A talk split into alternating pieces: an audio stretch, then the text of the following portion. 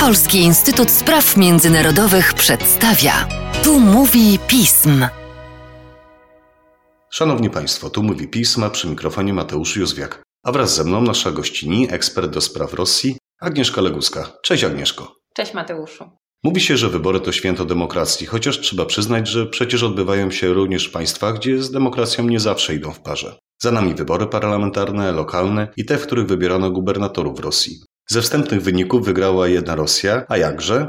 Jednak wygrywają także komuniści. Mówi się, że czasami trzeba wiele zmienić, by nie zmieniło się nic. Czy tak jest w wypadku Rosji? Po co właściwie nadal potrzebne są wybory Putinowi? Tak, te wybory, które są głównie parlamentarnymi wyborami, to prawda, są takim rytuałem od wielu lat, takiej pozorowanej demokracji, o czym wspomniałeś. Niemniej jednak są one bardzo ważne do tego, żeby z jednej strony kiedyś były takim badaniem rynku, czyli czy społeczeństwo popiera nadal władze obecne, a obecnie mam wrażenie, o, po ostatnim roku w szczególności, że jest to po prostu badanie umiejętności i sprawczości e, tego systemu putinowskiego, czyli systemu represji, systemu administracyjnego, który e, został zaprzęgnięty w to, żeby właśnie zwycięstwo było na papierze. Zresztą trochę można nawet pokazać, że te wyniki są takie, jakie przewidywano, bo już wcześniej w czasie kampanii wyborczej z lokali wyborczych wy, wypłynęły takie informacje, że admin resurs ma się przygotować na to, żeby było 45 na 45, czyli 45% poparcia dla partii władzy,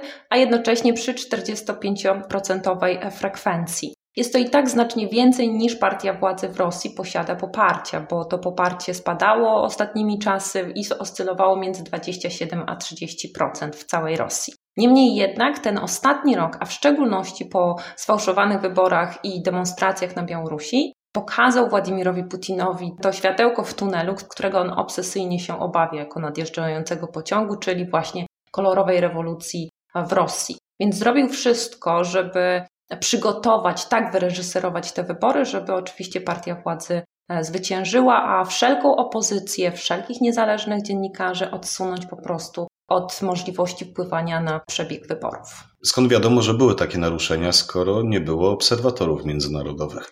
No właśnie, to powinniśmy w ogóle zacząć od tego, że to były nie wybory, czyli ilość naruszeń, które obserwowali niezależnie obserwatorzy tacy społeczni, chociażby taka organizacja Gołos, e, naliczyła ponad 5 tysięcy naruszeń. Ale ważne jest to, że od 1993 roku po raz pierwszy w Rosji nie ma obserwatorów międzynarodowych, w szczególności z Organizacji Bezpieczeństwa i Współpracy w Europie, OBWE. A do tej pory oni krytycznie odnosili się do tych wyborów, niemniej jednak byli obserwatorzy, patrzyli na ręce tym w osobom, które w urnach wyborczych no, najczęściej te naruszenia stosowały, a to też można zaobserwować na różnego rodzaju filmikach w mediach społecznościowych, bo Rosjanie sami po prostu filmowali, w jaki sposób dorzuca się tak zwane biuletyni, czyli dorzuca się karty wyborcze a do tego, żeby wynik był piękny i wspaniały dla oczywiście jedynej Rosji. No i promuje się, promowało się dwie rzeczy. Po pierwsze, elektroniczne głosowanie, między innymi w Moskwie jeszcze trwa liczenie głosów elektronicznych, jak dziwnie by to nie brzmiało, ale jednocześnie, ponieważ ten, te wybory odbywały się w ciągu trzech dni, no to wiadomo, w nocy można było robić różne rzeczy. W szczególności w piątek dowożono autobusami właśnie wszystkich budżetników, czyli tych, którzy są w sferze budżetowej, czy też żołnierzy, do tego, żeby ustawiali się w ogromnych kolejkach i zniechęcali po prostu takich no, Rosjan, którzy politycznie nie są bardzo zaangażowani, do tego, że przecież to w zasadzie te wybory nie mają znaczenia, więc ci, którzy nawet nie są do końca zadowoleni, po prostu mieli zostać w domu. No ale w takim razie, skoro mówimy o tym, że jedna Rosja osiągnęła swój cel, czy możemy mówić o tym, że dla władzy jest to zadowalający wynik? Na ten moment chyba tak. Satysfakcjonujący jest o tyle, że właśnie potwierdzili to, co sobie założyli, czyli że zdobędą większość konstytucyjną w niższej izbie parlamentu, czyli w Dumie. Ale ten y, moment protestu, czy też sygnał protestu pojawił się właśnie to, o czym wspomniałaś wcześniej, czyli w całkiem niezłym wyniku komunistów. To było dość duże zaskoczenie. No to jest zaskoczenie, dlatego że na to się składa kilka rzeczy. Po pierwsze, na tę sytuację niemożności wyboru tak zwanej prawdziwej opozycji, bo nie ma, nie dopuszczono. Aleksiej Nawalny siedzi w łagrze, większość jego zwolenników musiało uciekać z kraju, a są ogłaszani e, ludzie i organizacje zagranicznymi agentami, a w związku z tym nie mają prawa głosu i wiele, wiele, wiele takich sytuacji, w których nie można było po prostu głosować na kogoś, kto nie lubi obecnego systemu. A więc e, Rosjanie mieli do wyboru głosowanie, jeżeli już podjęli głosowanie, no głosowanie na tych, którzy są najmniej kojarzeni z jedyną Rosją.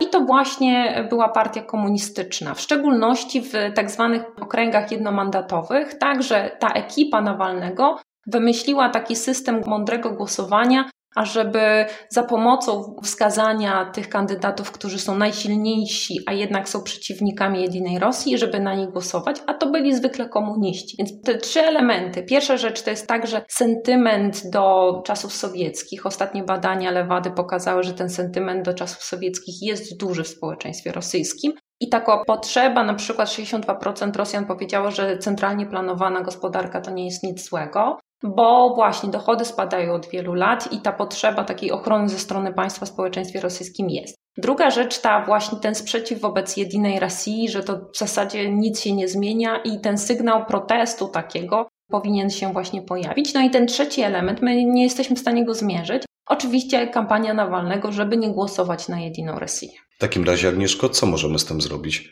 E, z wyborami, tak zwanymi wyborami w Federacji Rosyjskiej. Zdecydowanie. No właśnie, przede wszystkim powinniśmy wskazać kilka rzeczy. Po pierwsze, społeczność międzynarodowa nie powinna uznawać tych wyborów, bo oprócz tego, że były fałszerstwa, manipulacje, naruszenia, część tych e, wyborów tak zwanych odbywało się na terytoriach okupowanych e, Ukrainy.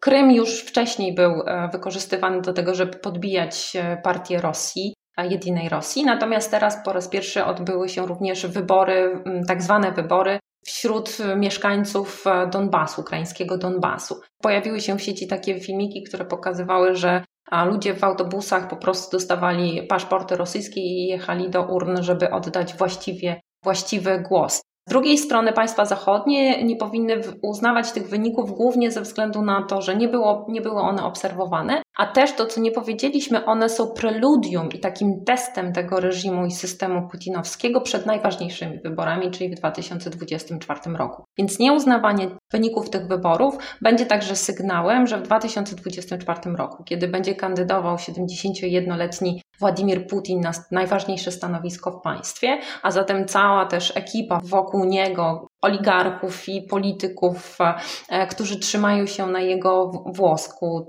w sensie takim ich pozycja jest uzależniona od prezydenta Rosji, no to będą drżali więc te wybory trzeba mm, traktować jako pewne preludium. Więc nieuznawanie tych wyborów może być takim ważnym sygnałem dla Władimira Putina, że również przyszłe wybory w 2024 roku mogą być właśnie nieuznawane przez e, państwa zachodnie, państwa demokratyczne. Tak jak wspomniałeś, to co będziemy obserwować w Rosji to jeszcze większe pogłębienie tego systemu autorytarnego, odcinania Rosjan od niezależnych informacji, to jeszcze warto podkreślić, że e, no, było to bardzo dużym zaskoczeniem, że Google Apple w dniu rozpoczęcia wyboru zdjęło z swoich aplikacji właśnie aplikację tego mądrego głosowania, co było dużym szokiem i bardzo źle zostało odebrane przez Rosjan, którzy myślą albo chcą myśleć, działać niezależnie od władz rosyjskich. Tutaj nie dostali tej ważnej informacji, co może sugerować, że w przyszłości YouTube czy Google też będzie zdejmował takie treści, które są władzom rosyjskim nieprzychylne. W związku z czym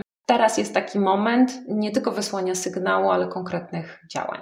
Co nam pokazuje, że media społecznościowe mają o wiele większą siłę niż nam się wydaje. Agnieszko, dziękuję Ci za dzisiejszy podcast. Bardzo dziękuję. A Państwa zachęcam do śledzenia naszej strony internetowej, słuchania podcastów, czytania biuletynów i cóż, do usłyszenia.